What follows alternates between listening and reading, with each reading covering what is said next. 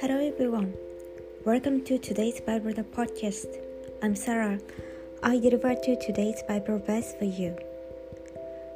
Therefore, I say to you, whatever things you ask when you pray, believe that you receive them and you will have them.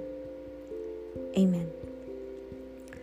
It is hard to believe that you have already received them, but if you believe it, miracles do happen. When you exhaust all of your resources and look up at God, He may pour peace, comfort you with the word, and make a way of escape. God will never forsake you.